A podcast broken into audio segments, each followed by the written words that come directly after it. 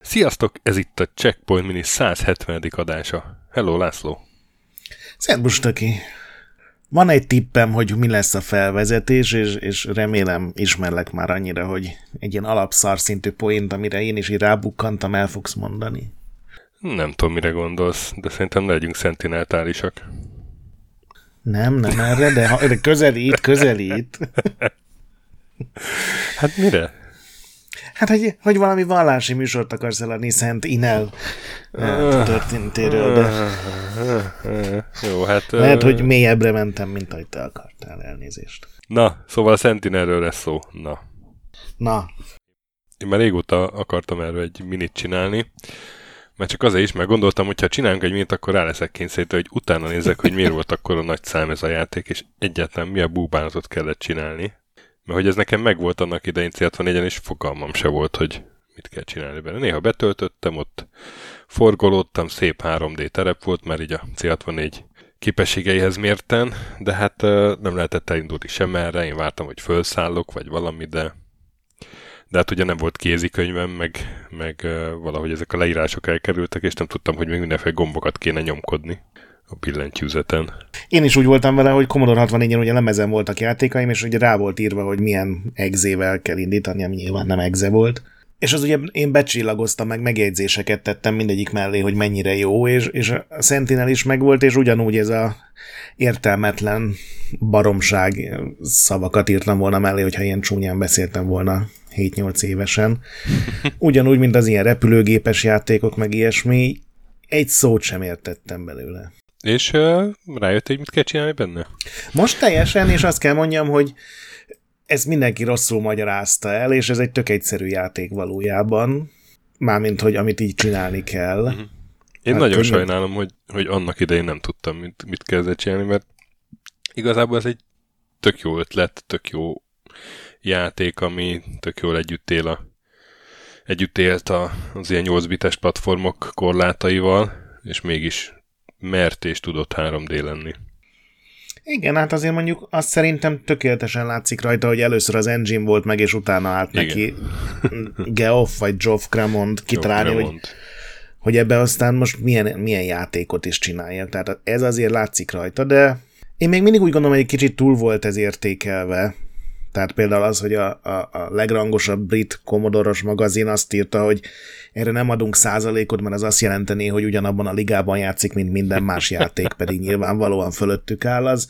Szerintem egy kicsit erős, de én úgy veszem észre, hogy az eredet, eredetiséget, meg hogy végre nem egy 1001. shoot'em vagy ugrálós cucc, vagy, vagy szöveges kalandjáték, hát... hogy ezt értékelték nagyon, hanem tényleg egy ilyen beskatujázhatatlan bizarr cucc, aminek pont azokon a 8 bites gépeken még hangulata is ilyen iszonyatosan opresszív volt, ilyen abstrakt félelem ben volt a játékos, aztán minél jobban nézett ki ugye az újabb platformokon, ez szerintem annál inkább eltűnt. Illetve hát 86-ban jelent meg először, és akkor uh, szerintem még a látvány is óriási ütött, hogy, hogy oké, okay, 3D, de nem Fireframe 3D, mint a, nem tudom... Elite. A Elite, igen, meg a... Nem, nem tudom, a Battlezone volt-e uh, C64-em, valami hasonló játék biztos volt, de szóval, hogy, hogy egy rendes izé, mihez kitöltött poligonok, vagy nem tudom, hogy kell. Fillezett poligonoknak Fillezett. hívta az 576 kilobájt. Fillezett poligonok, igen, igen, igen. Szóval, és ez 86-ban ez azért nagyon jól nézett ki. Én emlékszem, hogy a Total Eclipse az, az egy, egy évvel vagy két éve későbbi játék, az is óriási ütött, hogy úristen, hogy micsoda 3D, figyelj, 3D, és, és mindenki elnézte, hogy ilyen képregény gyakorlatilag a játék mellett, mert nem tudom, milyen 3 FPS-sel futott kb. Igen, hát a marketing szerint, ugye a kiadó szerint ez volt az első virtuális valóságjáték, ami és akkor még ezt, ezt senki nem vitatta, mert annyira újító volt tényleg ez, hogy, hogy nem lehet átlátni hogy a poligon élek között, mert ugye ott vannak a, a, a szolid színek. De egyébként szerintem így jól nézett, tehát stílusosan néz ki. Abszolút, abszolút. Mondjunk Cremondúról is pár szót, ugye egy brit játékfejlesztő, és az ő karrierében ez a Sentinel igazából egy ilyen kisiklás, mert hogy ő főleg autós játékokkal foglalkozott, a Refs, a Stunt Car Racer, meg a Formula One Grand Prix sorozat, ami igen, az F1 GP szerintem az, amiről mindenki, vagy hát akik ismerik a nevét, azok az, arról ismerik. Hát sokan ismerik a Stunt Car Racer-t is. Meg amúgy a Refs is. Mm. Klasszikus. Na mindegy, szóval, hogy uh, nyilván azokhoz a játékokhoz is kellett 3D motorokkal foglalkozni, és valamilyen uh, ilyesmi kísérletéből lett a, a Sentinelnek a motor, hogy ki akart próbálni valamilyen technikai megoldást. Az, az a sztori hivatalosan, amit mindenhol elmond, direkt megvettem azt a egy ilyen játék dokumentumfilmet, ahol ott is elmondja, meg egy könyvben is olvastam, hogy akkor jutott eszébe az engine, amikor ült a kát szélén, és engedte a vizet, és tudod, úgy, úgy elbambusz iszonyatosan arra az öt percre, amíg kifolyik a kádból a víz, és hogy akkor jutott eszébe, hogy hát a víz az itt tulajdonképpen betölt bármilyen teret, és hogy milyen teret lehetne ehhez csinálni, és valahogy ebből jött ki neki, hogy, hogy meg lehet azt csinálni, még BBC Micron is, hogy, hogy, hogy generál egy 3D-s terepet, és azon valahogy lehetne manőverezni, vagy, vagy valahogy kellene, és megcsinálta ezt az engine-t, meg megcsinálta ezt a pályagenerátort, és ugye utána találta ki, hogy na de mégis mit rakjunk ebbe bele. Igen, és hát azért mutatja a technikai lehetőségek korlátjait, főleg BBC Micron, hogy, hogy a generált terepbe úgy igazán mozogni nem lehetett, hanem így A pontból B-be teleportálgatni, és aztán ott meg forgolódni. Igen, mert azt mondta, hogy abban animáció már abszolút nem félt igen, igen, ebbe igen, bele, és... és hogy hogyan lehet úgy mozogni, hogy nincsen semmi animáció, hát teleportálsz. Igen, igen, és én, én is találtam egy interjút vele, és ott azt mondta, hogy it was real time enough to work. igen. Ami hát jó. Hát ez az, amikor itt tökéletesen kihasználod a gépet. És igen, a... igen. És egyébként tényleg real time, mert ugye van a címszereplő Sentinel, ugye egy őrszem, egy ilyen robotszerűség, az, az forgatja a fejét körbe-körbe a pálya legmagasabb pontján. Igen, mint utána sok évvel később a, a Szaruóna gyűrűk urában a szemmel, ugye így Igen, körülbelül. figyelj jobbra-balra. És hát körbe-körbe figyel, és ha meglátja a játékost, akkor elkezdi abszorbálni, így leszívni az energiáját, aztán ha nagyon sokat lacafacázik a játékos, akkor meg is öli. Tehát így lehet meghalni. Nyerni pedig úgy, hogyha a, mi abszorbáljuk a Sentinelt. A probléma az, hogy ehhez magasabb terepre kell kerülni, mert csak olyan dolgokat tudsz abszorbálni, vagy elnyelni, amiknek rálátsz a, a mezőjére, a, amin állnak. És mindig a pályának egy, egy alsóbb részén kezd a játékos, aki egy szintoid, vagy hogy hívják, egy valami robotot mm. alakít ő is, és hát energiát kell gyűjteni benne, amit ilyen fák elnyelésével, meg kövek elnyelésével lehetséges. Itt is él az a szabály, hogy, hogy csak azokat lehet elnyelni, amikre rálátsz. És aztán a kövekből lehet építeni magaslatokat, arra rá rakni egy, egy ilyen klónt, vagy hasonmást, és akkor annak egy a, ilyen üres robottestet. Egy üres robot héjat, igen, és akkor abba átteleportálod a tudatodat, nagyjából így működik, és akkor az első dolog, hogy nyilván az lesz, hogy a régi héjat azt, azt elnyeled, mert abból is kapsz energiát. Tehát így kell egyre magasabb mezőkre telepítgetni magadat, hogy, hogy mindig így elnyeled a, a energiaforrásokat, aztán építgetsz valami mezőre, amire rálátsz, aztán oda föl teleportálod magad, aztán akkor kezded És ezt folytatod. És ezt folytatod addig, amíg olyan magasra nem érsz, hogy rálátsz a Sentinelre, és őt is el tudod nyelni. És hát nyilván miközben ezt csinálod, folyamatosan figyelni kell az őrszemre, hogy ő éppen merre néz, és hát az ő mozgásához kell igazodni, tehát hogy mindig igyekezz, hogy a háta mögött kerüljél egyre magasabbra, miközben forgolódik, tehát az, hogy hol van a háta mögött, az folyton változik. és Igen. akkor a későbbi pályákon meg azzal van ez megbondítva, hogy vannak még úgynevezett centric, amik hát ugyanazok, mint a Sentinelek, csak uh, alsóbb szinten vannak, és, és ha őket elnyeld, akkor nem lesz vége a pályának még. Igen, meg aztán még később, meg én nem jutottam el odáig most sem, most, hogy már értettem a játékot, hogy ugye fák, fákat is tudsz építeni, meg sziklákat is tudsz építeni, és ezekre el tudod takarni magadat. Tehát hogy még hogyha pont rálát, rád látna a Sentinel, akkor is úgymond el tudsz bújni. De azért ilyenkor néha észrevesz, és akkor átküld egy, egy harmadik fajta robotot, ami elteleportál egy véletlenszerű helyre, ami ugye mindig rossz, mert vagy olyan, ugyanolyan magasra teleportál, mint ahol most vagy, vagy alacsonyabbra, tehát akkor megint el kell kezdeni a mászást, és ráadásul ez a te energiádat használja, úgyhogy megint lehet a fákat beszippantgatni. Úgyhogy tulajdonképpen egy ilyen vertikális, nem tudom, stratégiai játék tulajdonképpen. Hát ilyen logikai. Ja, hát igen. stratégiai, igen, igen. És hát ha vége a, ha vége a pályának, akkor meg mehetsz egy következő pályára. Kapsz egy pályakódot, ugye pályakódokat el lehetett menteni, és a játék elején mm. bejutni.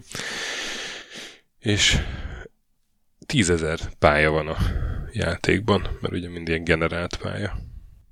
Igen, és erről is nyilatkozott a Cremont, hogy, hogy az ezer az olyan alacsonynak tűnt, hogy azt még lehet, hogy valaki végigjátszana, a százezer túl soknak, úgyhogy tízezret írt be, úgyse fogja senki végigjátszani, és aztán pont az a fickó, aki a a második rész sok-sok évvel később kitalálta, ő, ő, ő azt mondta, hogy szerintem ő az egyetlen ember, aki kétszer is végigjátszotta a játékot. Igen, és ez a, a John Cook nevű őrült.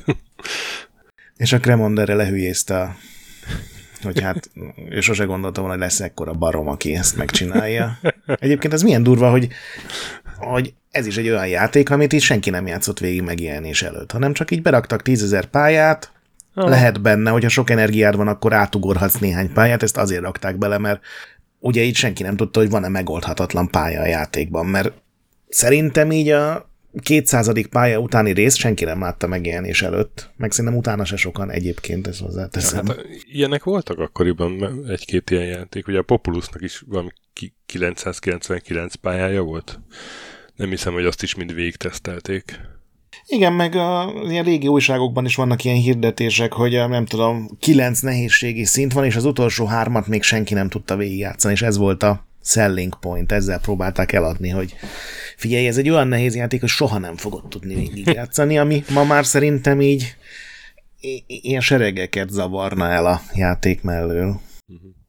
Igen, uh, úgyhogy nagyon Igazából jók az ilyen, ilyen leírások erre a játékra, amik vannak, bocsánat, az ilyen régi újságokban olvastam, hogy lassú pánik, meg mozdulatlan menekülés, és ezek ilyen tényleg ilyen igen, igen. tök jól írják le ezt az ilyen rideg, abstrakt, ilyen feszültség van az egész játékban, mert ugye állandóan mozognál, és nem tudsz mozogni, hanem csak picit építkezel valahogy valamerre, ha észreveszed, hogy hova tudsz, és aztán oda ugye átteleportálsz, és tényleg benne van ez a mozdulatlan menekülés. Valaki még ezt a bezártság szindrómát is felhozta, ami nekem már kicsit azért megint túlzás volt, de... Igen. Aztán a... Aztán nem mondtuk még, hogy Amerikában Sentry néven jelent meg a játék, uh-huh. tehát Európában is még Sentinelként, és a Cremond az fél év alatt készítette el, a, ugye BBC Micro volt az eredeti változat, aztán következő fél év alatt pedig megcsinálta a C64 meg a Amstrad CPC verziót is. És akkor még mások megkészítettek belőle Spectrum, Atari, ST, Amiga és DOS verziót. Igen, az már ilyen érthetetlen, 89-ben jelent meg a PC-s verzió. Hát figyelj, nekem igazából ez egy tök jó élmény volt ezt így, így távolról felfedezni, és mondom, azt sajnáltam, hogy, hogy annak idején nem tudtam, hogy mit kell csinálni, mert akkor biztos nagyon rá fügtem volna, hogy magamat ismerem. Szóval ez egy abszolút egy nagyon jó játék volt akkor, ezt most már így, így megértem. Ma játszani vele azért kicsit lassú, én főleg így a, a forgolódás lassúság. Tehát az, az nem zavar, hogy nem lehet mozogni, hanem csak itt teleportálgatni. Tehát az a, ját, a, az a játékmenet része, vagy hát a, ugye a korlátokból következően ez lett a játékmenet, és én ezzel abszolút és ezzel hamar meg tudtam barátkozni. Az, hogy a forgolódás ilyen lassú, az, az zavart, és aztán letöltöttem a Zenit nevű 2005-ös ilyen rajongói reméket, ami ilyen kellemes letisztult grafikával, de azért nagyon hű az eredetihez. Hát rengeteget szenvedtem, hogy én kompatibilitási módokkal életre bírjam, de, de, de azzal aztán tök jól tudtam játszani. Szóval igazából teljesen egy jó játék, és igen, szerintem 5 percekre, mai... 20 percekre simán jó. Igen, mai szemmel az a legnagyobb baja, azon túl, hogy nyilván másolásvédelmi okokból nincs benne leírás, tehát hogy ezzel csak azt tudott játszani, aki látta a kézikönyvet, hogy ö, még csak kísérlet sincs arra, hogy tudod, legyen egy éve a játéknak, hogy, hogy valahogy ne egy böszme nagy pályán induljál, és, és az első pályán tudod, hogy így legyél legalább Aha. levédve, hogy, hogy nyugodtan kitanulhassd, hogy hogy kell mászkálni. Nem, az első pályán is, hogyha óvatlanul fölmész végre a harmadik dombra, akkor majdnem biztos, hogy meghalsz az első néhány alkalommal, és hogyha nincs kézikönyved, még azt se feltétlenül tudod, hogy miért, mert ugye ez a Sentinel ez nem nagyon látszik, mert messze van, és hát ezek 8 bites gépek, nem volt óriási látótávolság. Szóval engem így ez zavar, hogy, hogy tényleg van ez az engine van 10.000 pályánk, ezt nevezzük el 0001-esnek, és akkor hajrá. Szóval ilyen nyilván nem várom, hogy narratívája legyen, meg kampányt csináljanak, meg nem tudom, legyen valami története, de hogy legalább legyen valamilyen bevezet. Tízezer pályából csak volt húsz könnyebb fajta. Azt lehetett volna az elejére tenni. De egyébként egy ritka ilyen barátságtalan játék így a hangulatára visszatérve. Tehát a, a színskála, vagy színpalettája, a Amiga verzióban van egy nagyon jó zeneszám, az is ilyen néha már majdnem diszonás, tehát egy ilyen 86-hoz képest ilyen hangulatépítésben szerintem világbajnok volt ez a játék, de én nem vagyok benne biztos, hogy én erre rákattantam volna. Megnéztem az ilyen értékeléseket, és az angol újságok azok mind ugye ilyen 90 százalék felett, viszont például a német, meg meg ilyen északi újságokban ott ilyen sokkal visszafogottabbak voltak az emberek, ilyen 60-70 között Nem. kapott, hogy... Ja, ja, azt én se értem, hogy ez, ez, ez miért a világ legjobb játéka néhányak szerint, de, de hogy egy nagyon jó játék volt, akkor igen, hát valószínűleg ott kellett volna lennünk, és engem, tudnunk, engem, hogy... Engem most is szórakoztatott, mondom, amikor megtaláltam ezt a, ezt a kicsit modernebb Igen. remake Tehát maga az alapötlet szerintem baromi jó és tényleg ad egy ilyen folyamatos feszültséget, hogy, a, hogy hallod, hogy megint forgatta a fejét a Sentinel, akkor úristen, most éppen mennyi időm van még, hogy ügyködjek. Szóval De valószínűleg az a baj, hogy az alapötlet az azon még dolgozni kell, man- vagy hát manapság az a szokás, hogy azon még dolgoznak nagyon sokat, tudod kicsiszolni, emészthetővé tenni, és ez a része mai szemmel hiányzik ebből, de, de tényleg legalább egy eredeti program, ami, a 80-as években is azért tök ritka volt. Hát ezt, ezt teljesen megértem, hogy értékelték. Én amúgy a emulátorban is végigjátszottam egy-két pályát C64-en. Uh-huh. Úgyhogy ö, ott is teljesen játszható szerintem, csak tényleg tudni kell, mit kell csinálni, meg melyik gomb mit művel. Ugye a, a, a B az a, az a raksz követ, a, az R-rel a robotot, T-vel a fát, A-val. Elnyelsz, és akkor Q-val meg teleportálsz. Ugye ezt ezek vannak. Igen. Ezeket nem már tudni. Igen. Szerintem, szerintem játszatok vele. A zenit egyébként nagyon jól néz ki, tehát az pont ez az mm. Ultramodern, minimalistának tűnő, ilyen nagyon fasza. Igen, igen, csak az 2005-ben készült, úgyhogy nehezen indul el valahogy a mostani Windowsokon. Igen. Na és hát volt ennek egy folytatása is, ahogy mondtad, 98-ban uh, Sentinel Returns néven, Windowsra és Playstation-re, a No Name Games és a Hookstone nevű nagy nevű csapatok készítették, és ahogy mondod, ez a John Cook nevű rajongó volt az, aki ezt így elkezdte nyomatni, hogy hát legyen már egy folytatás. Én ezt mind megtudtam, ez a Cremonnak volt a business managerrel, tehát ott volt egy ilyen kapcsolat. Komolyan? Na, ezt nem tudtam. De hogy ez a No Name Games, ez a Cooknak a, a cége volt, és hát ugye ez a 3D FX korszakban jött ki, és egészen máshogy néz ki nyilván, mint az eredeti Sentinel, és ilyen, ilyen nem tett jót neki szerintem, hogy ilyen csomó effekt van, meg ez a nagyon uh, steril 3D, Nekem pont az jutott eszembe, hogy tök ugyanolyan, mint az eredeti, csak valahogy még ellenszenvesebb lett, hogy, hogy ilyen vörös, szürke táj van, és ami leg, legfurcsább volt, hogy a fák helyett ugye az eredeti verzióban a fa az így fának néz ki, még spektrumon is. Uh-huh, uh-huh. De itt ilyen szürke fémtüskék vannak, amit igen, ilyen az igen, egész igen. ilyen, nem tudom, ilyen, nekem a Terminátornak az ilyen tudott posztapokaliptikus részei jutottak eszembe, hogy ilyen már mindennek vége. Igen, én azon lepődtem meg, hogy, hogy ennek van már zenéje is, uh-huh. és John Carpenter a zeneszerző, a horror rendező. Egyébként a zenéje tök jó. Mit keresett ő ott? Igen, igen, igen, egyébként jó a zenéje.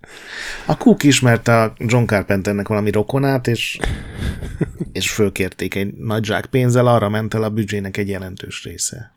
Kemény.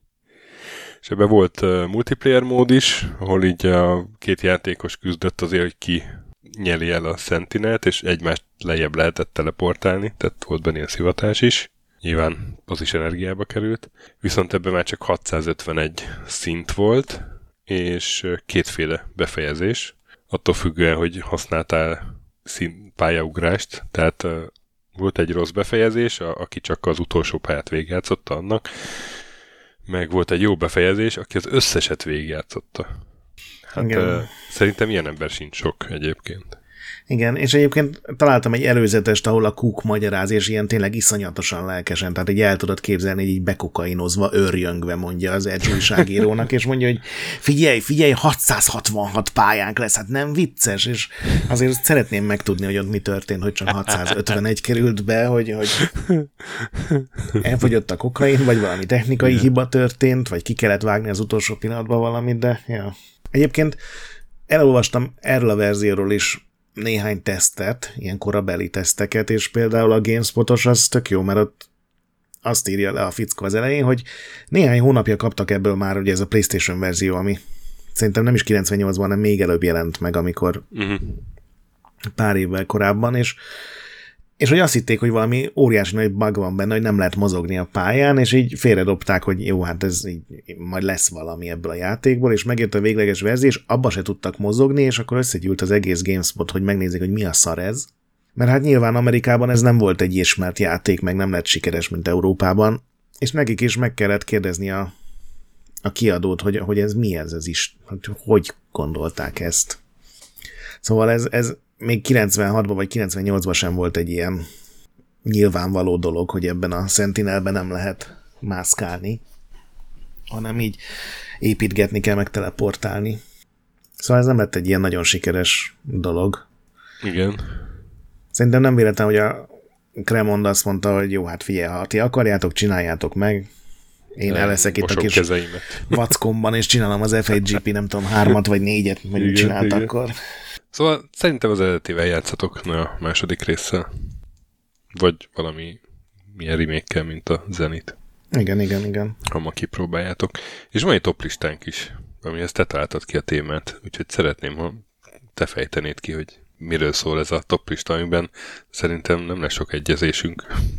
Nem, végre, végre külön dolgok, de nekem pont a Sentinel Returns kapcsán jutott eszembe, mert hát más nem nagyon jutott eszembe, hogy az ilyen nagyon furcsa, kevéssé ismert, bizarr, sokak által nem ismert folytatások, mellékszálak, mert például a Sentinelről rengeteget ír, ugye ez is egy olyan játék, ami a retro gamerben rendszeresen mm. eljön mindenféle Igen. toplistákon, meg hivatkozási alapként, meg cikk is többször volt róla, és vagy inkább ez interjúkban jön elő, és, és a Sentinel Returns az meg egy ilyen nagyon kevesen tudnak róla, óriásit bukott, amikor megjelent, tehát még az sincsen, hogy sokak polcán ott lenne esetleg a doboz, és hogy ez alapján valami, ami nem annyira mert ugye vannak ilyen nagyon furcsa mellékszálak, amik pont ezek miatt ismertek, mint mondjuk a Typing of the Dead, vagy a, a BioWare által készített Sonic szerepjáték, ami hogyha így, így nem lennénk hozzászokva, akkor azt mondanánk, hogy mi az úristenről beszélsz, hogy a BioWare csinált egy Sonicos szerepjátékot, ráadásul DS-re.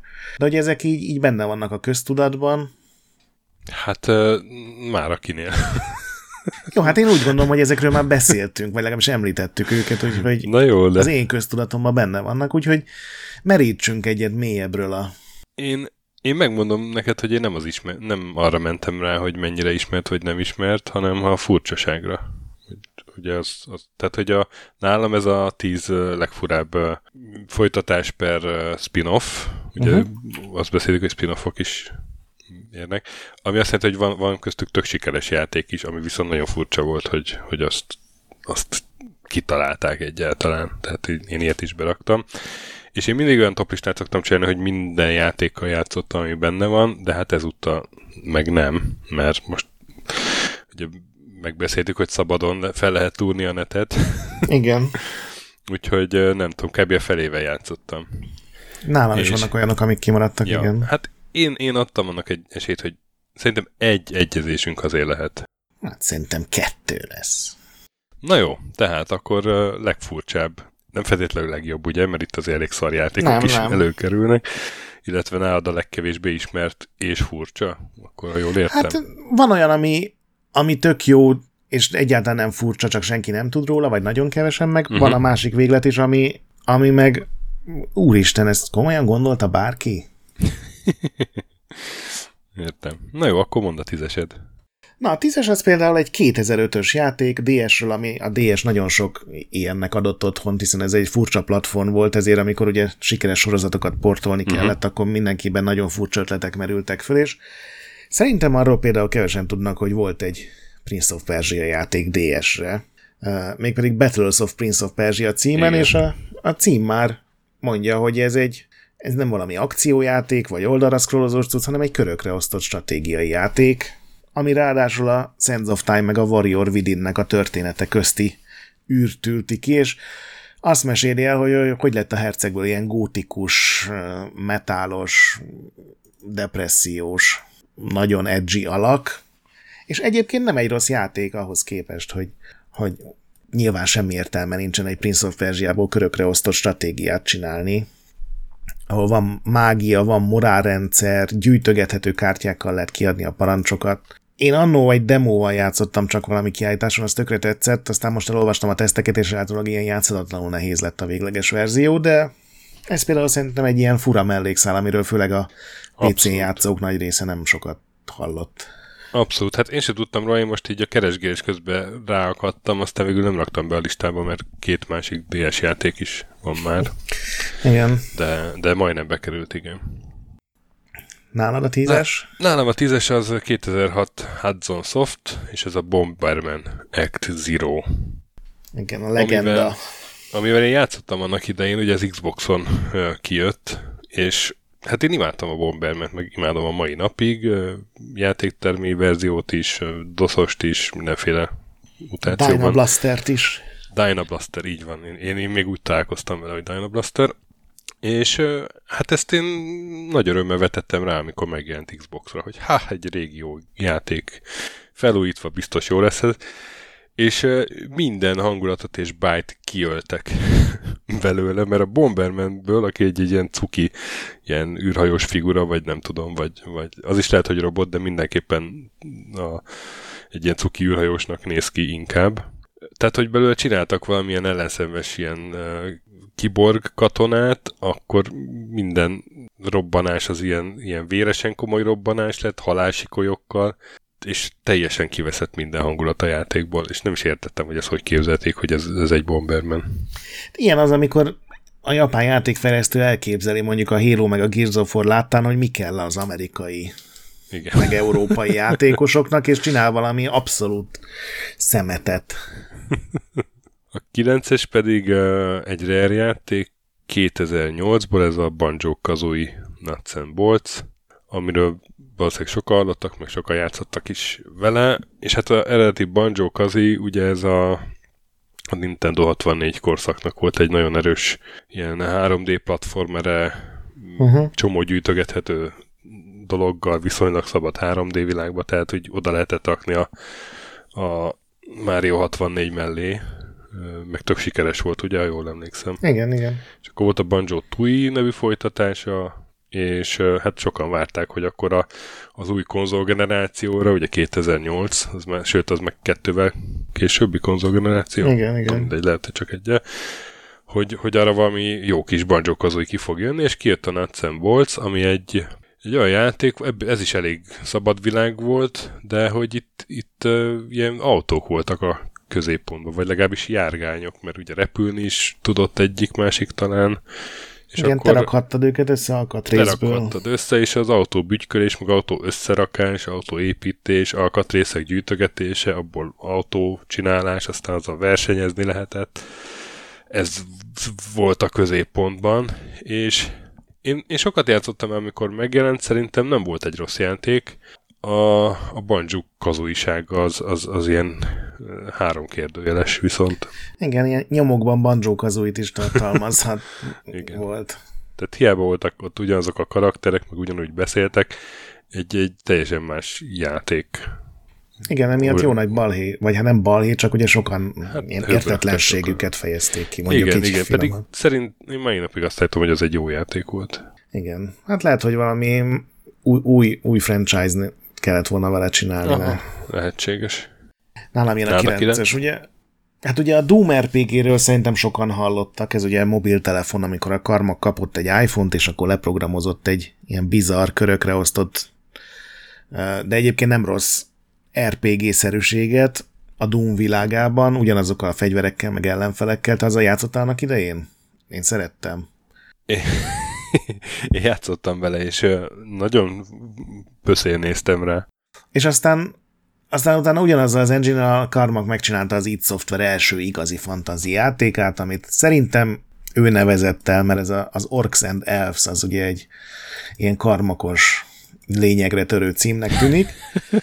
És még emiatt arról is így viszonylag sokan írtak, meg sokan tudtak, viszont egy évvel vagy másfél évvel később megjelent a Wolfenstein RPG is, ami szerintem már sokkal kevésbé is, mert nagyjából ugyanaz a játékmenet, tehát normál ilyen régi típusú mobilokra, meg iPhone-ra is megjelent 2008-2009-ben. BJ Blaskovic a főhős, akit fogjul ejtettek, és ugye a játék gyakorlatilag egy menekülés. Viszont ez ilyen Wolfenstein paródiának lett megcsinálva, tehát ugye a csirkerugdosás az, az, az nagyon sokszor előkerült benne. Hitlernek nem bajsza volt, hanem ilyen kecske szakálla, amit a a képeken meg néha látszik, hogy kopasz és csak parókája van. Én nagyon furcsa karakterekkel akadsz össze, és egy ilyen teljesen őrült RP körökre osztott ez is, és ugyanazokkal a fegyverekkel kell lövöldözni. Nagyon furcsa élmény. Szerintem a Wolfenstein sorozatnak a legbizarrabb állomása mindenképp. A nyolcas pedig egy, egy nagyon jó játék, egy rohadt ismert szériából, amit csak azért raktam be, mert szerintem a legtöbben nem tudnak róla. Én is csak úgy hallottam róla, sose játszottam. Ez a, a Legend of Zelda sorozathoz készült a Link to the Past motorjával egy másik rész, amit ugye ez a SNES-nek volt egy online platformja Japánban, ez a Satella View, és azon adták le négyszer, négy héten keresztül, tehát csak annyi ideig lehetett játszani, még ezt ugye sugározta ez a rendszer.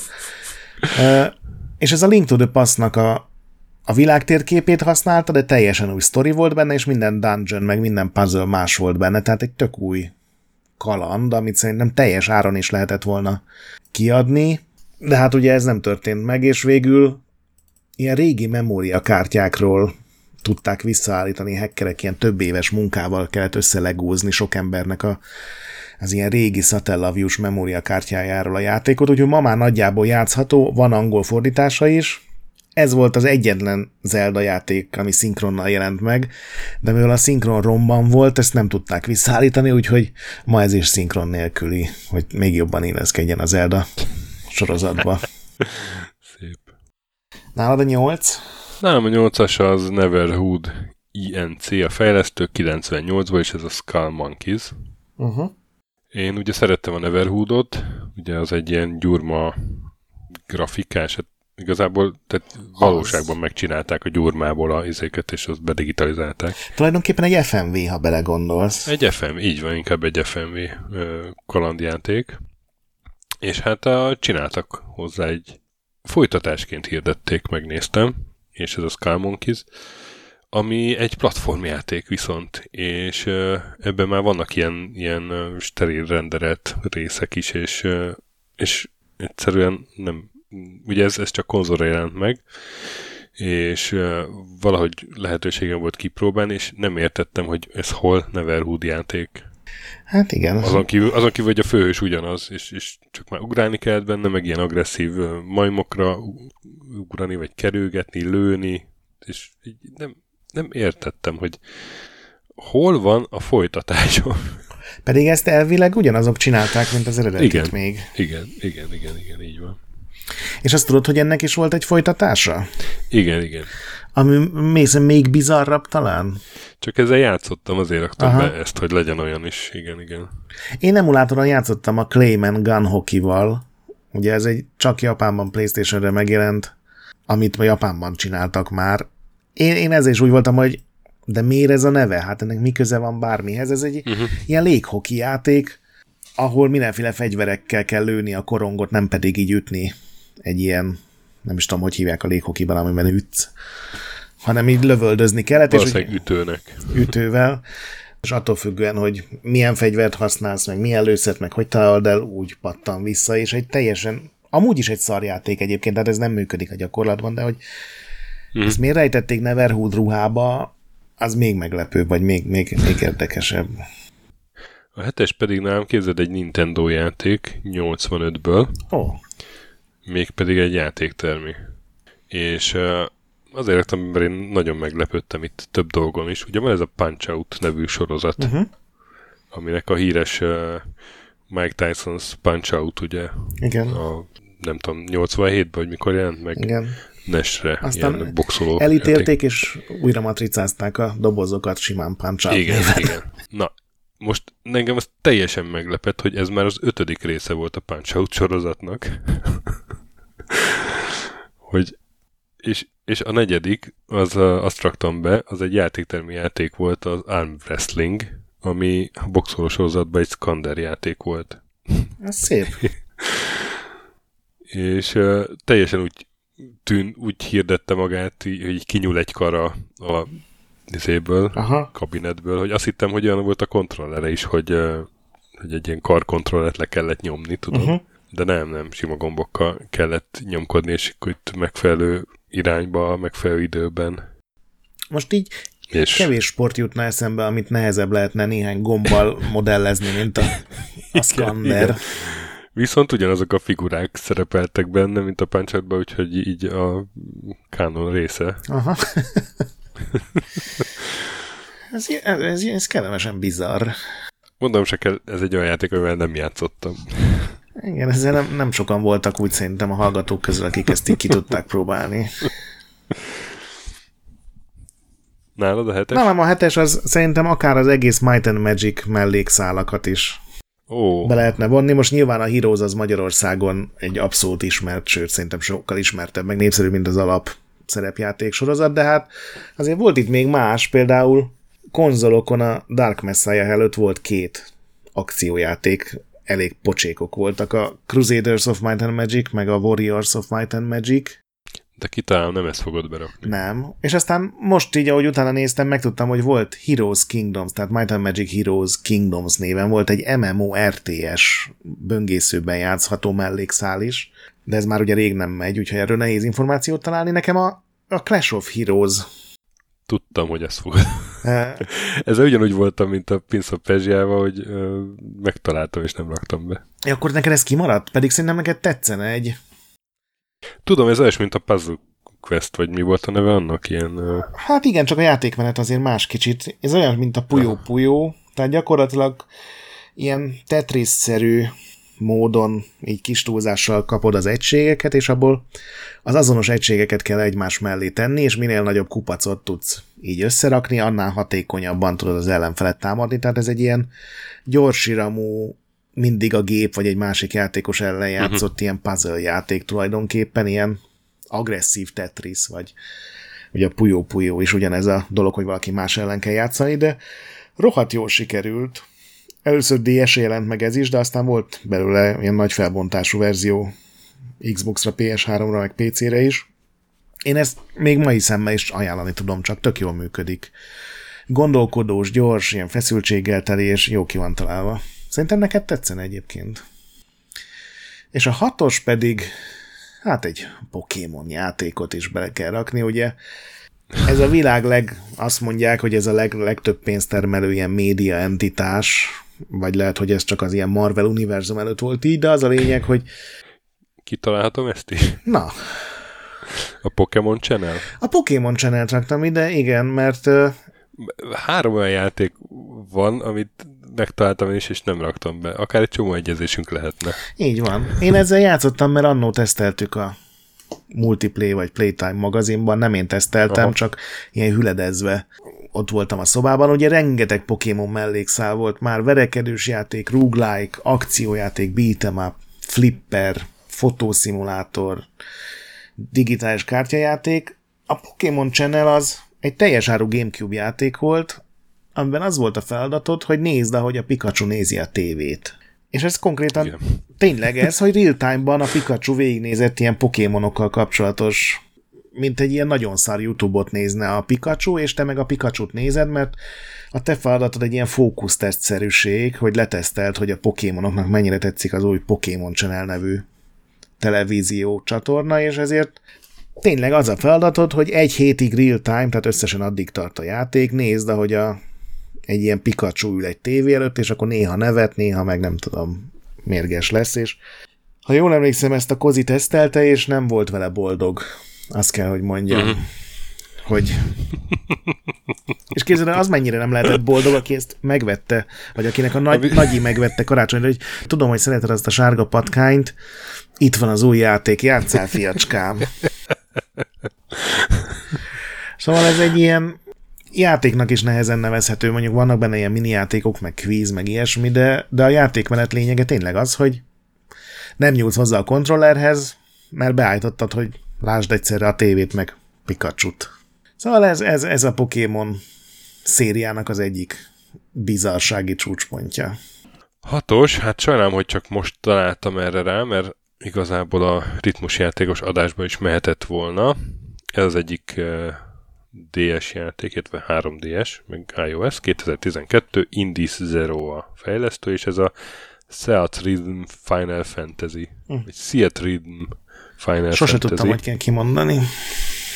És de rengeteg más hangzó van egymás mögött.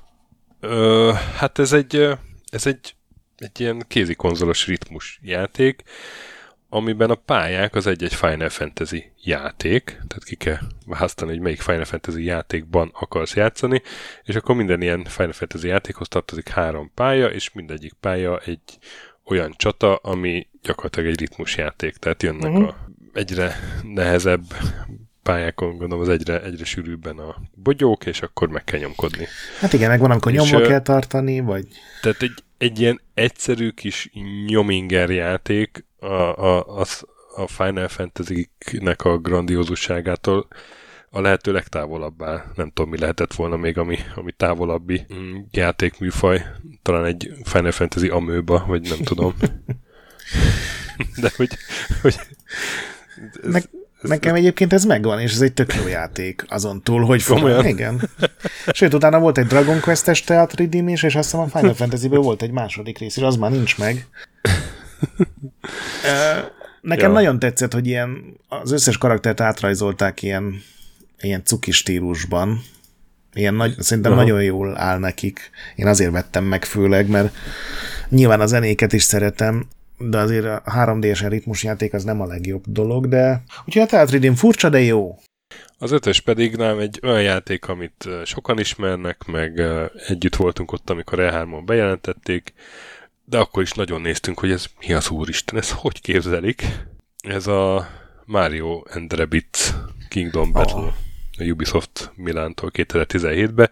Ugye a Mario, azt tudjuk mi, a Rabbids az uh, ugye a Ubisoftnak ezek az őrült nyulai, és hát a Mario az nagyon sok műfajban volt, ugye, de még a Mario-ból sem következik az, hogy egy körökre osztott stratégiába szerepeljen, pláne a Ubisoft nyulaival együtt, úgyhogy emlékszem ott minden uh, ilyen show meglepetése, meg, meg show legfurcsább játéka, ilyen plecsniket elvitte. Igen. És aztán mindenki meglepődött, hogy mennyire jó lett a végeredmény. Mert tényleg egy ilyen, ilyen Gladiushoz hasonló, körökre osztott uh, stratégia, tök jó kitalált játékmenettel, és...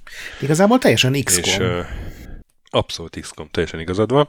És uh, még valahogy nem kéne működnie, de működik ugye a Rabbidzal, meg Márióval. Szerintem egy nagyon jó is. játék, tehát tényleg a Switch egyik legjobb játéka, és emlékszem, amikor, talán még akkor, amikor a Switch be sem volt rendesen jelentve, megmutatva, akkor ugye van néhány ilyen híresebb ilyen szivárogtató ember, akik így kiírják, Aha. hogy melyik stúdió vagy melyik kiadó milyen játékokon dolgozik, mert általában ezek újságírók nagyon jó kapcsolatokkal, akik már nem újságírók, ezért így kiírják ezeket a dolgokat, és emlékszem, hogy Aha. volt az egyik ilyen híres, már nem emlékszem a nevére, aki ilyen Nintendo dolgokat líkelt, és ő mondta, hogy lesz egy pontosan ez, tehát hogy egy körökre osztott lövöldözős stratégiai játék Márióval és Rabbidsel és a Ubisoft csinálja, és mindenki kiröhögte. Tehát így ezzel elásta magát egy másfél évre, mert mert mindenki azt mondta ezután, hogy ja, ez volt az a hülye, aki azt mondta, hogy lesz egy Mario XCOM rabbitokkal, hogy, hogy ne ígyetek neki, ez hülye, ez azt se tudja, hogy miről beszél, és szerencsétlenek, mondom, másfél évet kellett várni, hogy egy évet, hogy, hogy, hogy azt mondhassa, hogy ugye, hogy én megmondtam, srácok. Hát igen, mert, mert ez azért tényleg annyira full, ez, ez ugye rögtön két Brennek a nagyon furcsa spin Igen, mert a Rabbids-től sem azt várod, hogy XCOM-ba térnek vissza. Minden, és műfajilag is olyan, tehát hogy még csak nem is egy közös platformjáték, vagy valami. Úgyhogy ez minden szempontból nagyon furcsa. Nem is tudom, miért nem az első helyre. Igen, de egyébként ez tényleg olyan, mintha így, így dárccal dobták volna ki a, egy ilyen táblán, hogy most választunk két franchise-t, oké, okay, Final Fantasy versus, uh, nem tudom, Doom, és legyen az egész egy autószimulátor. Még, még úgy lehetett volna furcsább, hogyha a címben nincs a D betű. Kingdom? Nem, Kingom. Nem, Rabbis. Vagy Mário is Rabbik. Most azt mondod, hogy ez furcsa, de a következőben sort kerítünk erre is. Na mondd az ötös. Nézd, még nem az lesz. Ez az ötös, ez nem tudom, ez lehet, hogy sokan ismerik, lehet, hogy nem ismerik sokan. Ez a Half-Life Decay nevű küldetés lemeze. Uh-huh. Igen, igen. Ugye a, a Gearbox megcsinálta az Opposing Force kiegészítő lemezt PC-re, és ez jól sikerült, mindenkinek tetszett, és a Valve-tól megkapták ezután az engedélyt, vagy, vagy a munkát, attól függ, hogy nézzük, hogy ők csinálják meg a Dreamcast verzióját a játéknak, és akkor a Valve még úgy dolgozott, hogy adjunk minden kiadásnak valami extrát, valami különlegeset, ami csak ott érhető el. És ugye ez a Dreamcast verzióban azt jelentette, hogy csináltak egy ilyen mini küldetés lemezt tulajdonképpen, amiben egy ilyen őrrel kellett tevékenykedni, és Ugye a Dreamcastos Half-Life-ot az két héttel megjelenés előtt törölte a kiadó, mert ugye ez akkor volt, amikor a Sega bezárta a Dreamcast bizniszt, és a Blue Shift az megjelent külön PC-re is, és az is szerintem tök népszerű lett. És akkor a Gearbox megkapta a következő feladatot, hogy jó, itt van a PlayStation 2, ez tuti nem fog bedőlni, mert ez mégiscsak Sony, meg hát miattuk halt ki szegény Dreamcast. Úgyhogy megcsinálták PlayStation 2-re a Half-Life-ot, ami egy ilyen, hát legjobb esetben is közepesen sikerül, de hát a gép miatt, nem az átirat miatt, és ide is kidolgoztak egy külön küldetéslemezt. Ez volt a Half-Life Decay, és ennek az volt az extrája, ez úgy fordította ki a, ugye a kliséket, meg az alapjátéknak a dolgait, hogy ez egy kooperatív kampány volt, kilenc küldetéssel, amiben két tudóst kellett irányítani az invázió legelején, tehát ez azok a tudósok voltak, akik a legelején segítettek a Gordonnak, ugye abban a kísérletben, ami aztán elég rosszul sült el. És ha minden missziót megcsináltál A osztályzatra, akkor megnyílt a szupertitkos, az egyetlen hivatalos Half-Life pálya, ahol az idegeneket kell irányítani. Két Vortigauntot kellett a Xenbolygón előkészíteni a földi invázióját, tehát ez egy ilyen a lore szempontjából szerintem egy tök fontos dolog, és ugye a Half-Life-osok szeretik a, a lore-t így tanulmányozni, és ez tulajdonképpen hivatalos volt akkor is, hogyha nem a Valve csinálta, és ez a verzió meg is jelent, tehát PlayStation-on elérhető, és aztán jó sok évvel később átírták modként PC-re néha egy ilyen csapat, tehát ez elérhető tulajdonképpen PC-n, csak azt nem tudom, hogy ez mennyire ismert, vagy mennyire elterjedt, hogy van egy ilyen, de most már ezt online kóba lehet játszani. Úgyhogy ez tök jó, és a, akkor jött a negyedik, a Mario és Rabbik történetre rá kapcsolódva, ez a Mario's Time Machine nevű 93-as PC-re, meg NES-re, meg SNES-re is megjelent. Ez ugye edutainment játék volt, ez a Software Toolworks nevű stúdió kapta meg a jogot, hogy a Mario karakterrel csináljon ilyen oktató játékokat, és akkor csináltak ilyen, hogy Mario matematikát tanít, meg Mario írni tanít jellegű játékokat, aminek szerintem így óriási nagy csalódások voltak, amikor ugye Anyici azt mondta, hogy szülőnapodra megkapod az új Mario játékot, és akkor megkapod a Mario megpróbálja elmagyarázni, hogy a 2 meg a 7 az miért 9. És a, volt egy ilyen földrajzos játék, aminek most nem jut eszembe a címe, a Mario is Missing. És volt egy történelem oktató játék, ez a Mario's Time Machine, ami gyakorlatilag egy nagyon primitív platform ilyen egy fél perces platform résszel indult, és akkor utána beültél a, az időgépbe, és vissza mentél az időben, és ott elbeszélgethettél valami híres emberrel, aki lehetett a Cleopatra, de lehetett a Benjamin Franklin, lehetett Leonardo da Vinci, tehát ilyen tényleg ilyen tök híres emberek, és azt hiszem 20-25 korszakba lehetett visszamenni, és a játékmenet nem sok volt benne, tehát ez arra épült, hogy a gyerekek megismerik ugye ezeket a régi területeket, amire mondjuk egy NES grafika azért elég kevéssé volt alkalmas, és aztán utólag kiderült, hogy még az oktatás sem stimmelt, mert valaki összeszedte a... Van külön a, a, a Nintendo Wikin egy ilyen 80 ezer karakteres oldal, ami azt gyűjti ki, hogy a Mario's Time Machine-nak milyen téves és hibás adatok hangzanak el benne, hogy Kleopátra nem is akkor ért, amikor ez a játék állítja, a Julius Cézár nem foglalta el azt a területet, mert azt egy másik tábornok foglalta el, és ilyenből legalább 500 tévedés van benne, úgyhogy egy rabbikkal is lehet a, az, az egyik 19. századi pályán találkozni, és ezért van az, hogy ez ugye egy hivatalos Nintendo által kiadott játék volt konzolon, tehát az a ha nagyon szigorúak lenn, akarunk lenni, akkor a Mario Kánonnak a része Leonardo da Vinci is például, vagy Mozart, tehát ez mind ugyanabban az univerzumban van, úgyhogy ez egy ilyen nagyon bizarr játék. Nagyon rossz is egyébként, tehát nem ajánlom senkinek, hogy kipróbálja, csak érdekes. És akkor te jössz a négyessel. Nálam a négyes, hát azt már mondtad, de mégse egyezés, mert nálad nincs ez a Doom RPG. Na. Ugye a Jamdet Mobile nevű cég valamiért, de ahogy mondott, Karmak is benne volt, ez 2005-ben jelent meg, és hát egy uh, Doom RPG benne van a címébe. Minden több mint 7 órás végigjátszás van a YouTube-on róla. És hát azért nagyon bizarra az egyik ilyen legakciósabb, legpörgősebb műfajnak a, a legklasszikusabb kép, képviselőjének a sprite látni egy ilyen teljesen lassú, szaggatott játékmenetben, és hát én ezzel játszottam így 2000-es évek közepén valamikor valamelyik haverom mobilján, és, és nem győztem, tehát hogy mondjam, nem fukarkodtam a jelzőkkel, hogy ez egy milyen játék. Szerintem én nem, nem bírnám rá venni magam, hogy ezzel játszak. Én így játszottam, és szerintem Doom RPG-t akkor és ott mobiltelefonon nem lehetett volna jobban megcsinálni. Bizarr volt, szórakoztató. E, jó, jó, de kérdés, hogy miért? miért kell Doom RPG-t mobiltelefonra? Tehát ez nálam a, a országháza megépítése cigarettacsikkekből kb. Hát most hát, pont nemrég láttam a lehet, Telexen egyébként ne, egy nem ilyen lehetne, hírt. Nem lehetne jobban megépíteni egy országházat cigarettacsikkekből, mint ahogy nem tudom, XY megépíti, de de hogy... A kihívás. Stöki a kihívás. Miért? Tudnánk-e csinálni?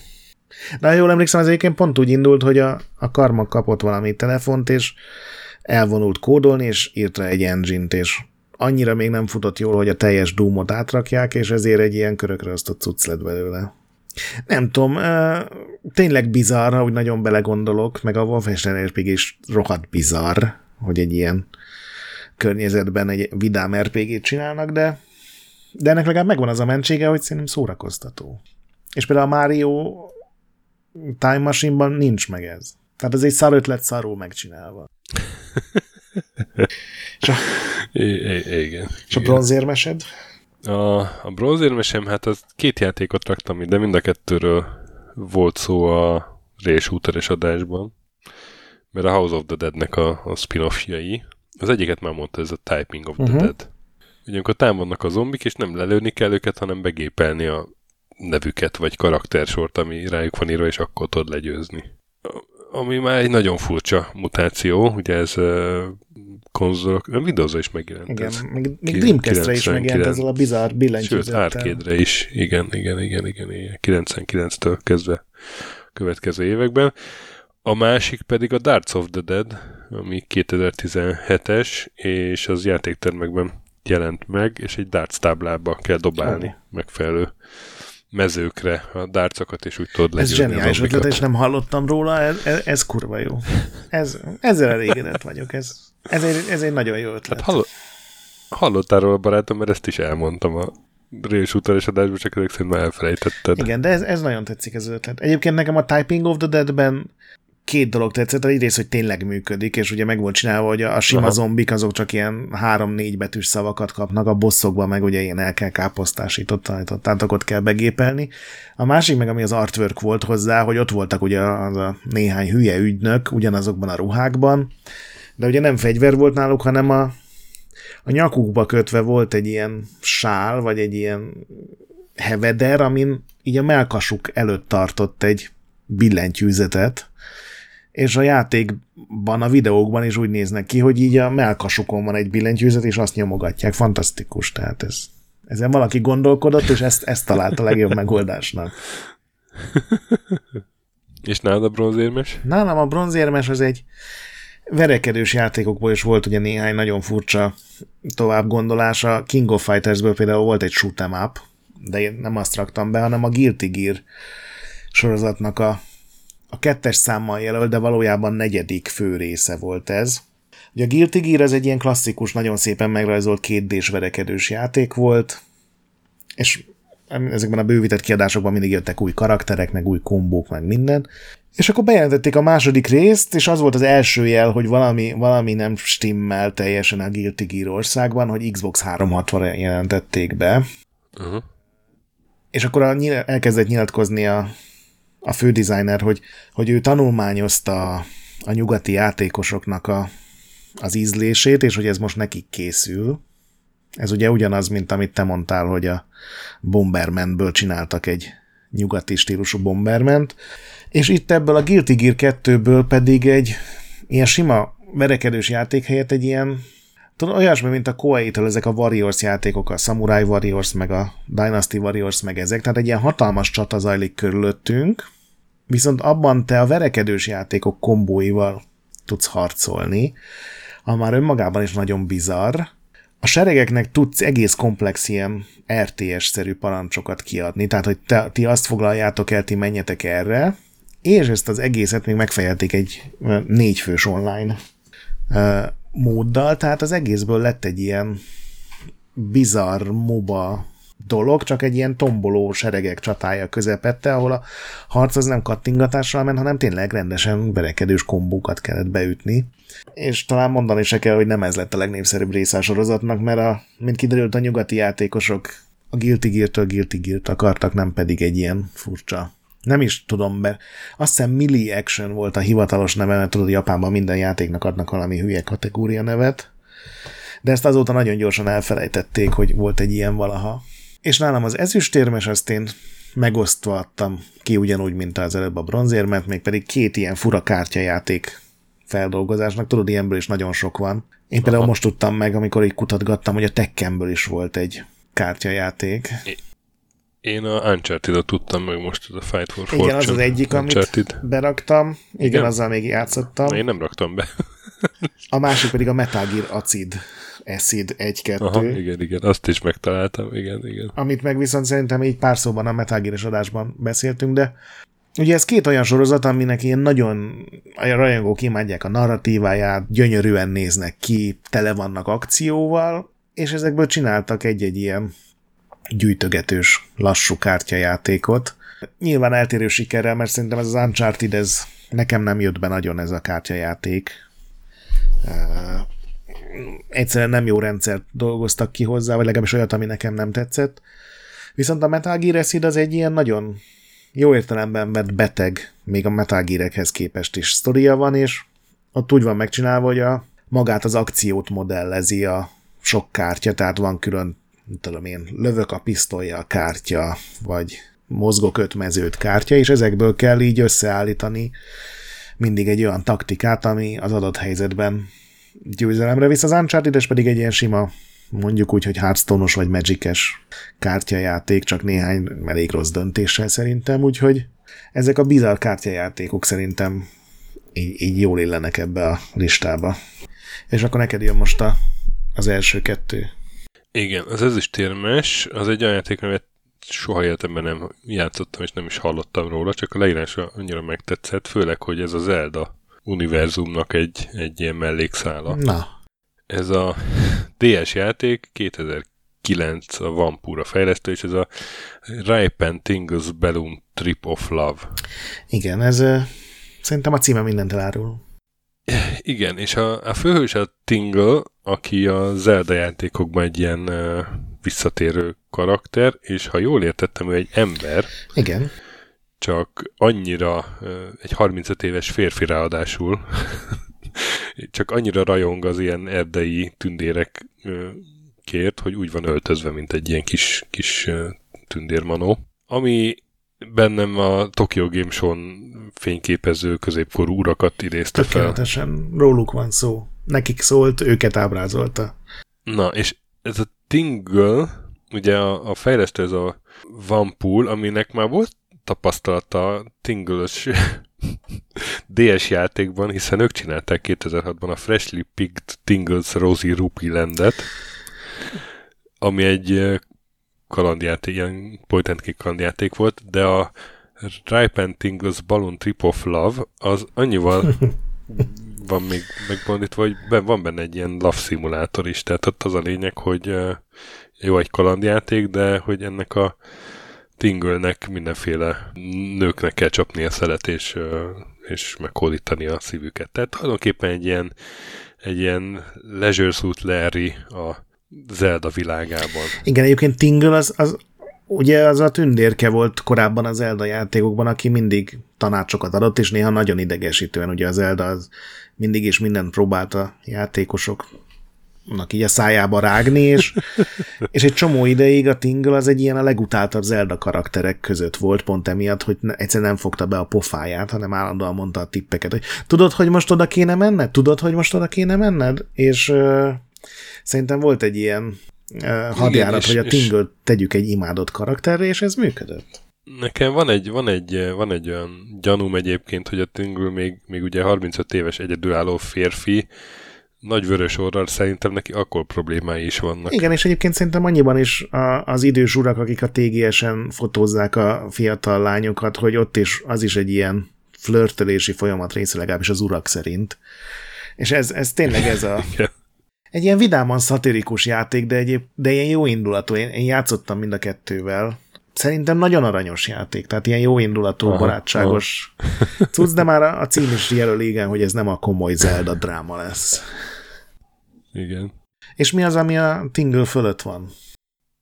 Hát ami, ami nekem, azt azért, mert ezzel játszottam is, meg a személyes élmény szintén, és ez is egy ilyen elég ismert játék, de amikor bejelentették, mert akkor lát, tudtam, hogy, hogy ez miről fog szólni, akkor, akkor teljesen nem tudtam hova tenni, és, és szerintem sokan voltak így. Lehet, hogy vétózni fogod, mert nem videójátékos brand, hanem Star Wars. De hát ugye a Star Wars videójátékok között, uh-huh. ugye, tehát a Star Wars videójátékokban volt mindenféle uh, jó kis akciójáték, meg szerepjáték, meg Sak. nem kell mondanom. Sak. Hogy? Sak, sak is volt, igen. Az, az is egy elég fura dolog, igen. De hát ez a Kinect Star Wars. Oh. És ha emlékszel, amikor bejelentették a Kinectet, akkor mondták, hogy hát lesznek itt azért hardcore játékosoknak is játékok, nem csak a ilyen családi játékok. És az egyik, amitől sokat reméltünk, az, az a Star Wars Kinect volt, mert hogy, hogy amikor a Kinectet bemutatták, akkor ott volt ilyen villanás, hogy ott uh, úgy csinál az ember, mintha fénykardozna, és akkor ott uh, Luke is fénykardozik egyet, és uh, ebbe így láttunk lehetőség, és, és így emlékszem, hogy, hogy mentünk, emlékszem, hogy azon az E3-on ugye együtt voltunk, és akkor így beszélgetünk, hogy, hogy na, ez lehet a, a hardcore játék, ez ami majd ez a Star Wars, ami ez a egy, három kocka, amit láttunk, ebb, ebből lehet majd esetleg, és akkor végülis abban van fantázia, hogy a kinek előtte fénykardozol. És akkor megjelent 2012-ben a Terminal Reality fejlesztésében a Kinect Star Wars. Ami hát egy ilyen uh, Star Wars uh, minijáték gyűjtemény, így a Kinectre kitalálva, és hát a táncoló, jiggelő rohamosztagosok, meg Darth Vader, az, az... Messze volt a hardcore-tól. Az, az annál távolabb itt megint a Star Wars-tól, és hogy, hogy egy ilyen brandel történik, ezt, ezt, ezt nagyon sokan nem tudták hova tenni, és én se, és igazából azóta, azóta se tudom ezt hova tenni, tehát jó, hogy mit tudom én, Jodát bele lehet rakni a, a nem tudom, a Soul Caliburba karakternek, de azért mindennek van határa. Ja. Én emlékszem, nekem az volt a legnagyobb bajom vele még mielőtt sokat tudtunk volna róla, hogy hogy lehet úgy fénykardozni majd? Tehát azt így el tudom képzelni, hogy így mozgatod a kezedet, Aha. és akkor fénykard, de hogy amikor összeütközik a fénykard egy másik fénykarddal, azt nem lehet, mert nincsen Aha. visszacsatolás, hogy nem, tehát nem tud ellentartani a semmi és hogy ezt hogy fogják megoldani, és aztán rá kell jönnöm, hogy sehogy ezt kikerülték ezt a problémát, és más jellegű játékot csináltak belőle, fogalmazzunk így. Igen, igen, és ugye ismert számok voltak így átírva, a, a Gwen Stefani-nak van a Hollaback Girl, uh-huh. Az a Hologram Girl lett, meg a YMCA lett, a, az is valami, és akkor a YMCA-re ott táncol Han Solo. Ez abomináció, tehát ezt, ezt én mai napig tagadom de azért azt el kell ismernem, hogy amikor kipróbáltam a játékot, hogy minden mini játékot azért kipróbáltam, a, a rankoros rész, amikor rankorként kell így rombolni és, és, és toppantani, abban azért láttam fantáziát így. De hát az, az se egy, tehát az, az volt még így a legstar wars része, hogy, hogy zúzol a rankorral. De hát, hogy is mondjam, ezek a, ez a táncolós rész, ez, ez azért valószínűleg kifütyülnék a Mos Eisley kocsmából. Ja, hát igen, az nem az volt, amit ott a tömegek vártak, de igazából a Kinecthez végül is úgy illett, tehát az... A Kinecthez illet, csak uh, ugye a Star Wars-hoz képest egy, egy óriási nagy furcsaság igen. volt. És nálad az Na, az aranyérem az a... Hát nem a Mario and Rabbids X-komozni mennek, de egy hasonlóan ugyanígy kidobott keverjünk össze két franchise-t egy fura stílusban, bár ez talán annyira nem fura maga a stílus, ez a, a Pokémon Conquest, a második Pokémon játék a listámon, mert tényleg annyi volt már Pokémonból, hogy néhány elképesztő nagy állatságnak is be kell csúsznia, nem tudom, ezt ismered-e? Na, hát ez a játék a középkori Japánban játszódik, ahol a, a különböző japán tábornokok, akik Japán egyesítésén dolgoznak, például Oda Nobunaga, azok valójában Pokémon mesterek, és amikor küzdenek Japán egyesítésére, akkor ezt nem igazi nagy seregekkel teszik, hanem a saját maguk által nevelt Pokémonokkal. Tehát ez a, ez a japán középkor találkozik a Pokémonokkal, és csinál belőle egy körökre osztott, egész komplex stratégiai játékot. Igazából még legjobban talán a Total War sorozatra hasonlít, mert ugye a csaták között a birodalmat kell fejleszteni, és ebben van olyan rész, hogy mondjuk védelmet építesz, vagy fejleszted a gazdaságot, meg van olyan is, hogy a Pikachu-t elküldöd edzeni, küldeni, elküldöd edzeni az erdőbe, tehát ilyen elég durva kontrasztok vannak a játékban, és akkor a, amikor van a csata, akkor fölállnak a seregek, és a Jigglypuff előre üget, és aranyosan elkezdi a saját speljeit. és ez nyilvánvalóan nem működhetne, hogyha a világot bármilyen szabályok irányítanák, de valójában ez egy tök jó körökre a stratégiai játék. Én meg, megvettem jó drágán, mert ugye ebből keveset csináltak, mert ez is olyan volt, hogy amikor bejelentették, akkor a Nintendo-nak utána többször is le kellett hozni ilyen sajtóközleményt, hogy ez nem vicc, tényleg csinálunk egy ilyen játékot. Tehát ez, ez, ez senki nem hitt el, hogy ez, ez egy valódi dolog lehet. De működik, és jó lett, és, és szerintem a Pokémon Conquest egy jó játék, feltéve, hogy, hogy komolyan tudod venni, hogy Oda Nobunaga a hatalmas kardja mellől egy, egy pikachu előhúz, és azzal vonul csatába. És még azt el szeretném mondani, hogy két Pong játékot is lehagytam a listáról, pedig azok is nagyon furcsák. A Next Aha. Level, meg a Pong Quest, ami Aha. egész új. Hát én, én, én megtaláltam öt játékot, ami nálad fölkerült, és, és nem raktam uh-huh. fel, pont másokat raktam fel, ezeket mondtam közben. Elgondolkodtam még a Max Payne 3-on is, mert az, azért az nagyon messze volt a Max Payne séktől. Ott legalább játékmenet stimmelt. De, de amúgy az egy, igen, a játékmenet stimmelt, igen. A, aztán Lego Rock benne is elgondolkodtam egy oh, kicsit, igen.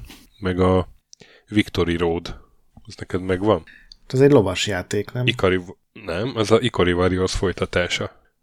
Játéktermi játék ez is, és rögtön utána jelent meg, és ugye az Ikari Warriors az két uh, kommandós megyés uh-huh. küzd. És az egy ilyen háborús játék, mint a nem tudom, szakasz, vagy... vagy mint az Ikari Warriors. Nem, nem tudom, hogy melyik. Hát igen, pontosan, mint a kommandó.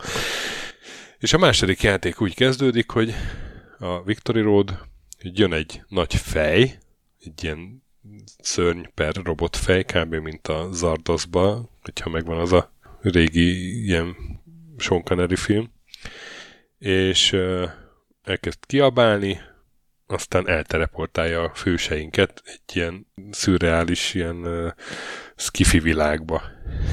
és, Jól hangzik. És ott kell ugyanúgy kommand, ott kell ugyanúgy kommandóskodni, és ez a hivatalos folytatás az Ikari Warrior, Warriorsnak. Durva. Ami hát már, tehát kb. olyan, mintha nem tudom, a Ryan közlegény megmentése kettő a Endor bolygón játszódna. Nem rossz ötlet egyébként. Na jó, hát ezek nem volt egyezésünk, de nagyon jó kis furcsa játékokat. Igen. Talál. És várjuk, a, amikor a, nem tudom, a, valaki a Blood Bowl randi szimulátort csinál, vagy biztos van még néhány ilyen furcsa kombináció. Igen, igen kommentekbe, kommentekbe jöhetnek, jöhetnek, és hát a sentinel pedig játszatok, adhattok neki egy esélyt szerintem. Igen. Ekközebb jövünk, hát vagy nával, vagy vendéges adással, most nem tudom, hogy jön ki, talán vendéges adással. Játszatok sokat, mentsetek a boss fightok előtt, csapassatok velünk Discordon, ahol jó a társaság, és kövessetek minket iTunes-on 5 csillaggal, olvasatok Retrolandet, ahol napi content van, a BIOS ne piszkáljátok, a fantasmagorillákat pláne ne, és a nagy pixel gyönyörű. Sziasztok! Sziasztok!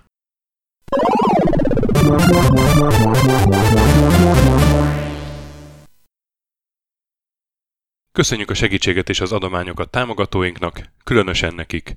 Andris 1 2 3 4 5 6, Pumukli, Bastiano Coimbra de la Coronilla y Azvedo, Kis András, Dester, Joda, Kínai, Gatz, Hanan, Zsó, Takkerbá, Flanker, Dancy Sweet Chickens, Gabez McCollis, Hardy, Szarácsi Bálda Réten, Módi, Rozmi, Nogit, Sogi, Siz, CVD, Tibiur, Bert, Kopescu, Chris, Ferenc, Colorblind, Joff, Edem, Kövesi József, Varjagos, Zsigabálint, Loloke, Snake Hibsboyn, Arathor, Hollósi Dániel, Balázs, Zobor, Csiki, Suba, Kertész Péter, Richard V, Nyau, Vitéz Miklós, Huszti András, Vaut 51 Gamer Bar, Péter, Daev, Enisi, Márton úr, Csalazoli, Veszti, Makai Péter, Takkerbá, Zsovez, Mongúz, Beranándor, Arzenik, Kviha, Mazi, Tryman, Magyar Kristóf, FT, Krit 23, Invi,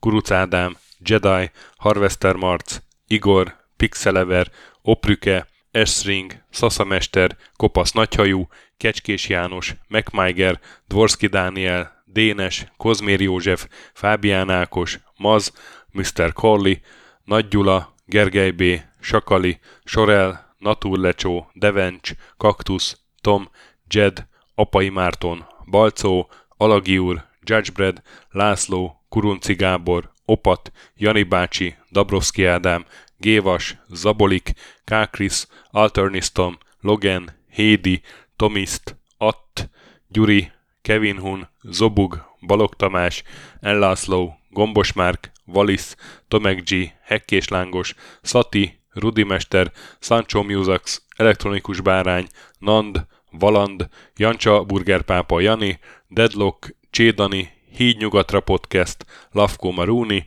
Makkos, Csé, Xlábú, Simon Zsolt, Lidérc, Milanovic, Ice Down, Typhoon, Zoltanga, Laci bácsi, Dolfi, Omega Red, Gáspár Zsolt, B. Bandor, Polis, Vanderbos parancsnok, Lámaszeme, Lámaszeme sötétkék, Totó, Ilyen is ezt büszkén olvasom be. Nem azért mondom, hogy ide van a Spektrum jobb, mint a Commodore. Holdcore, Dwarf, Kemi 242, Epic Lever szerepjátékos magas kultúra mindenkinek, Valaki, Hosszú Peti, Obert Motz, Szekmen, Horváth Zoltán, LB, Ermint Ervin, Agaman, TR Blaze, Nyek, Emelem a Tét, Házbú, Vidra, Jaga, Benő 23, Szokarina, Tündér Béla, Edem Kreiswolf, Pivan Mét, Vogonköltő, Csemnicki Péter, Német Bálint, Csabi, Mandras, Varegab és Melkor 78. Tényleg köszönjük!